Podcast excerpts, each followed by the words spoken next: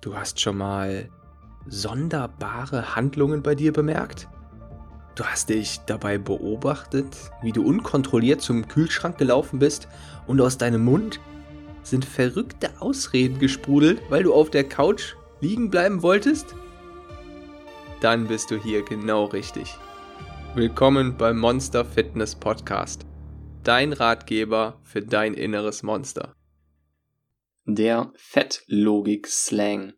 Dir ist bestimmt schon mal aufgefallen, dass Menschen, die erfolgreich abgenommen haben, mysteriöserweise immer noch davon sprechen, dass sie, naja, eigentlich alles essen können, dass sie sich nichts verbieten, sich das genehmigen, worauf sie Lust haben und man sich dann immer wieder fragt, hey, Moment mal, kann das sein? Moment mal, du musst doch jetzt ein Kaloriendefizit einhalten.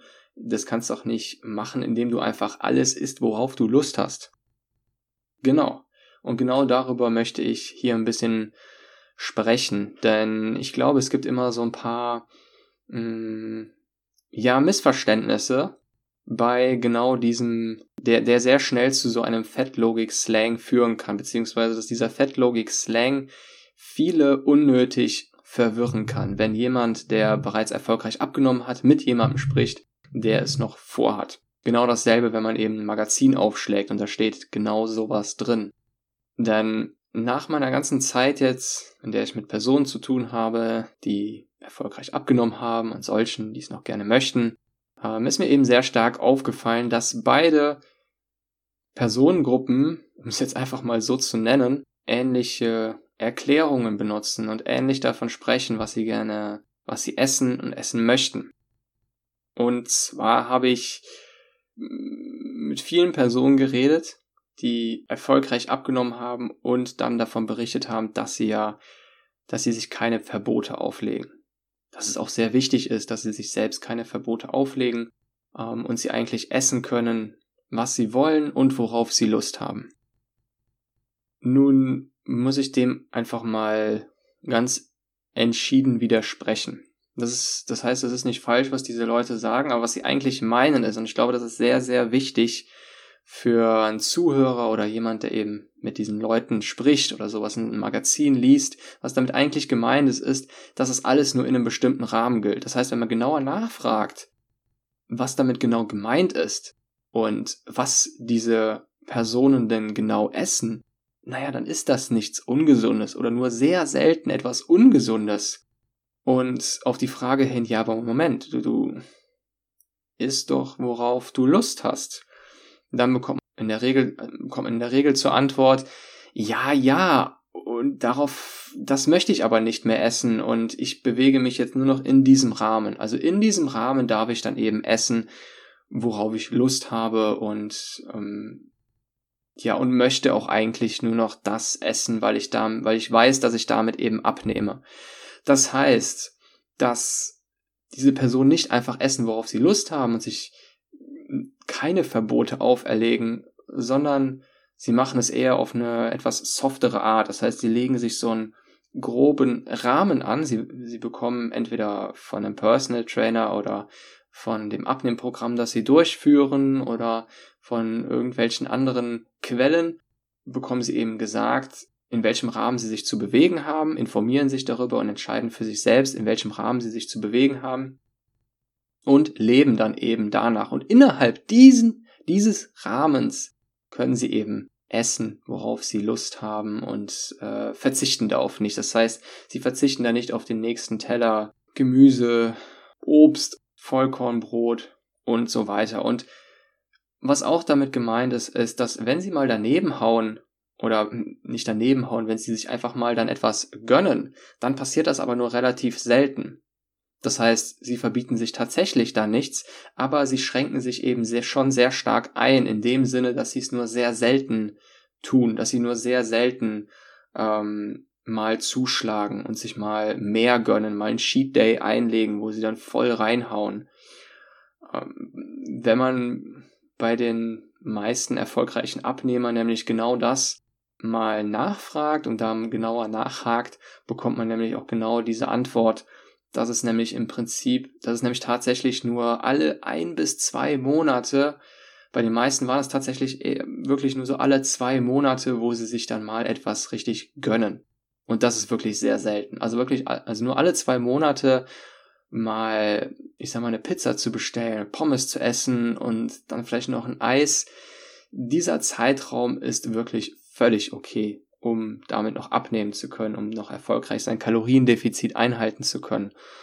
Und das kann aber sehr schnell für den Außenstehenden, wenn er einfach nur hört, ähm, dass jemand isst, worauf er Lust hat, dass er sich keine Verbote auferlegt, kann das sehr schnell, ja, in den falschen Kanal kommen und das kann dann einfach ganz falsch verstanden werden und man denkt dann von sich selbst einfach, ja, okay, also haben die doch eine andere Genetik, also läuft da doch etwas ganz anderes ab oder die haben da doch irgendwie einen magischen Trick entdeckt. Nein, es ist einfach nur ein Kommunikations- und Kommunikationsfehler und ein, ein großes Missverständnis.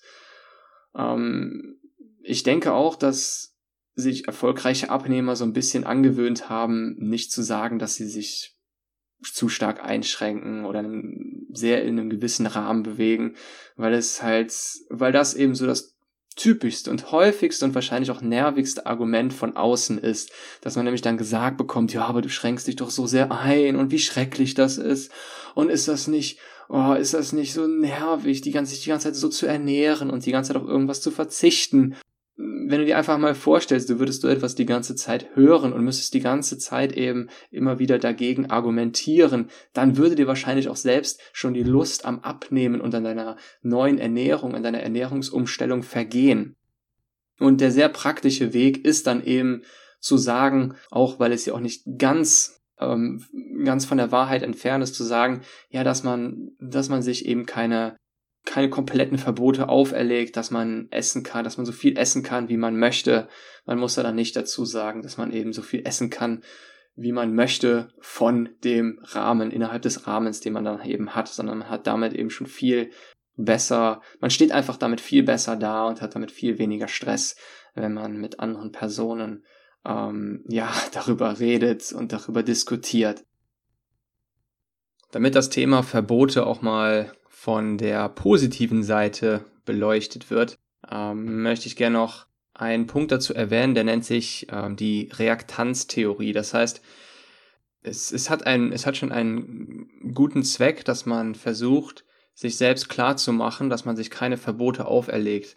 Denn wenn man selbst das Gefühl hat, man würde sich selbst etwas verbieten oder man würde von außen, von anderen Personen, von wo auch immer etwas verboten bekommen, dann kann das ein, ein Abwehrverhalten erzeugen. Das heißt, man baut gegen diesen Druck einen Gegendruck auf, wenn man sich eben nicht damit einverstanden fühlt oder nicht ganz dieses Verbot nicht wirklich verinnerlicht hat und das nicht wirklich in Einklang bringt mit seinen eigenen Werten, sondern man, man wehrt sich eher dagegen, dann baut das einen Gegendruck auf und der wird früher oder später eben das Vorhaben zum Beispiel eine, eine Diät früher oder später sabotieren. Weil man nicht bis zum Ende oder in den aller, allermeisten Fällen wird man es nicht schaffen, mit diesem Gegendruck, äh, mit diesem Abwehrverhalten bis zum Ende die Diät durchzuhalten. Und wenn doch, dann wird man wahrscheinlich dann am Ende wieder in das andere Extrem verfallen und ähm, ja, sich dann eben ja völlig daneben ernähren, sage ich mal so. Das heißt, für sich selbst sollte man immer das Gefühl haben, dass es auch Sinn macht, wie man sich ernährt. Und wenn wir nun über den Punkt reden, möchte ich auch ganz gerne noch das Thema intuitives Abnehmen anschneiden, ähm, was nämlich auch ja häufiger mal vorkommt, dass nämlich die Personen, die erfolgreich abgenommen haben, bewusst oder unbewusst ja immer ein sich nach einem Kaloriendefizit gerichtet haben. Und wenn wir jetzt, wenn wir jetzt einfach mal beispielhaft eine Person nehmen, die intuitiv abnimmt und die dann behauptet, dass sie, sie bräuchte so etwas wie ein Kaloriendefizit nicht, sie bräuchte Kalorienzellen nicht und sie würde einfach alles essen, worauf sie Lust hat, weil sie nämlich auf ihr Bauchgefühl hört, dann heißt das letztendlich nur, dass sie sich eben wieder so einen Rahmen vorgegeben hat, in dem sie eben, ja, fast so viel essen kann, wie sie möchte, also fast ausschließlich gesunde, das heißt kalorienarme und sättigende Sachen essen kann und eben auch frühzeitig mit dem Essen aufhört, was dann eben ähm, ja in einem Kaloriendefizit resultiert. Man braucht natürlich keine Kalorien zu zählen, aber man kann es halt so ein bisschen mit dem Sparen vergleichen, mit, mit einem, ja, mit einem ganz normalen Geldkonto zu vergleichen, bei dem man jetzt auf etwas ganz Bestimmtes hinsparen möchte und ja, man könnte dann eben auch so Pi mal Daumen abschätzen, ob man nun schon genug Geld zur Seite gelegt hat oder nicht und ob man überhaupt mit dem, was man regelmäßig zur Seite legt, überhaupt jemals an seinem Ziel ankommen wird. Aber man weiß es eben nie genau und dieses Kalorienzählen oder Überschlagen, wie auch immer, ist quasi nichts anderes als der Tausch von etwas mehr Aufwand, eben Kalorien zu zählen oder zu überschlagen, gegen die Sicherheit, dass man auch tatsächlich auf dem richtigen Weg ist und dass man tatsächlich, wenn wir jetzt wieder beim Geldkonto sind, dass man tatsächlich auch dann bei der Menge anlangen wird, die man sich vorgenommen hat und dass man auch überhaupt weiß, dass man vorwärts kommen kann, was vor allem bei Schwankungen, wenn wir jetzt wieder beim, beim Abnehmen sind auf der Waage, was vor allem bei Schwankungen helfen kann, da hat man einfach die Sicherheit, wenn man das Kaloriendefizit hat, dass es auch weiter runtergeht. Ein weiterer Grund, weshalb ich mich für das Kalorienzählen nachhalten oder zumindest für das grobe Überschlagen entscheiden würde, ist, dass es mit der Zeit ja auch einfach wird. Beziehungsweise immer einfacher wird und irgendwann halt intuitiv wird. Das heißt, nach einer gewissen Zeit weiß man einfach ziemlich genau, wie viel man wovon essen kann, wie viele Kalorien wo drin stecken. Und ich weiß ganz genau, ob ich noch einen Burger, ein Eis oder ein Stück Schokolade essen kann, ohne dass ich davon zunehme. Hätte ich nie gelernt, Kalorien zu zählen oder zu überschlagen oder zumindest irgendwie das in Verbindung zu bringen mit den Lebensmitteln, dann würde ich mich wahrscheinlich einschränken, obwohl ich es noch gar nicht müsste. Hört man also nur auf sein Bauchgefühl, würde es einem vielleicht jedes Mal sagen, dass dieses Stück Schokolade doch eigentlich gar nicht passt, dass es schlecht für einen ist, obwohl es das gar nicht ist. Man wird mit dem Stück Schokolade vielleicht immer noch ein starkes Kaloriendefizit fahren. Ich denke also, dass bei einem intuitiven Essverhalten, vor allem fürs Abnehmen oder für den Muskelaufbau, einfach der ganze Lerneffekt übersprungen wird. Und da kann ich dir nur sehr ins, ans Herz legen, das nicht zu tun, denn ja, dieser Aufwand, der lohnt sich einfach. Und man überspringt quasi den Lerneffekt, der nötig ist, um überhaupt die Zusammenhänge zwischen Kalorien und Nährstoffen bei den ganzen Lebensmitteln und Mahlzeiten zu erlernen, um dann anschließend besser in der Zeit danach und mit im Laufe der Zeit besser intuitiv entscheiden zu können. Ein Schachweltmeister, der zufällig an einem Paar vorbeispaziert, das gerade Schach spielt, sieht intuitiv auf einen Blick, dass einer von beiden in drei Zügen schachmatt gesetzt werden kann. Aber eben nur, weil er hunderte und tausende Male vorher bereits diese Muster gesehen und die Zusammenhänge verinnerlicht hat. So, ich hoffe, dass ich dir mit diesem kleinen Ausflug zum intuitiven Essen und Kalorienzählen ähm, ja weiterhelfen konnte bei deiner eigenen Entscheidung, ob du es ja lieber intuitiv oder mit äh, Kalorien nachhalten äh, probieren möchtest, helfen konnte. Ich wünsche dir noch eine wunderbare Woche. Wir hören uns in der nächsten Folge. Wenn du das hier hörst, bedeutet das, dass du bis zum Ende drangeblieben bist. Und das freut mich riesig. Denn mit dir, ja genau, mit dir steht und fällt dieser Podcast.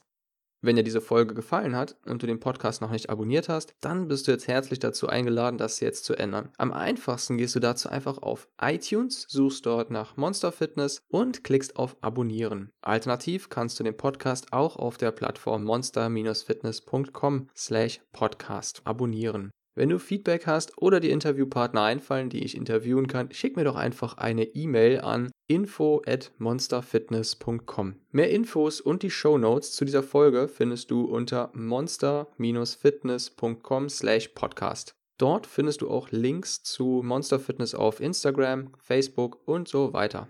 Noch eine kleine Bitte zum Schluss.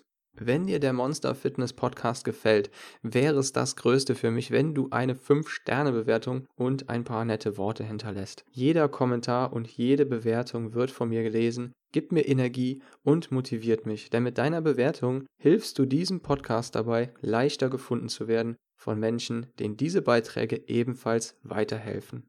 Ich danke dir und bis zur nächsten Folge.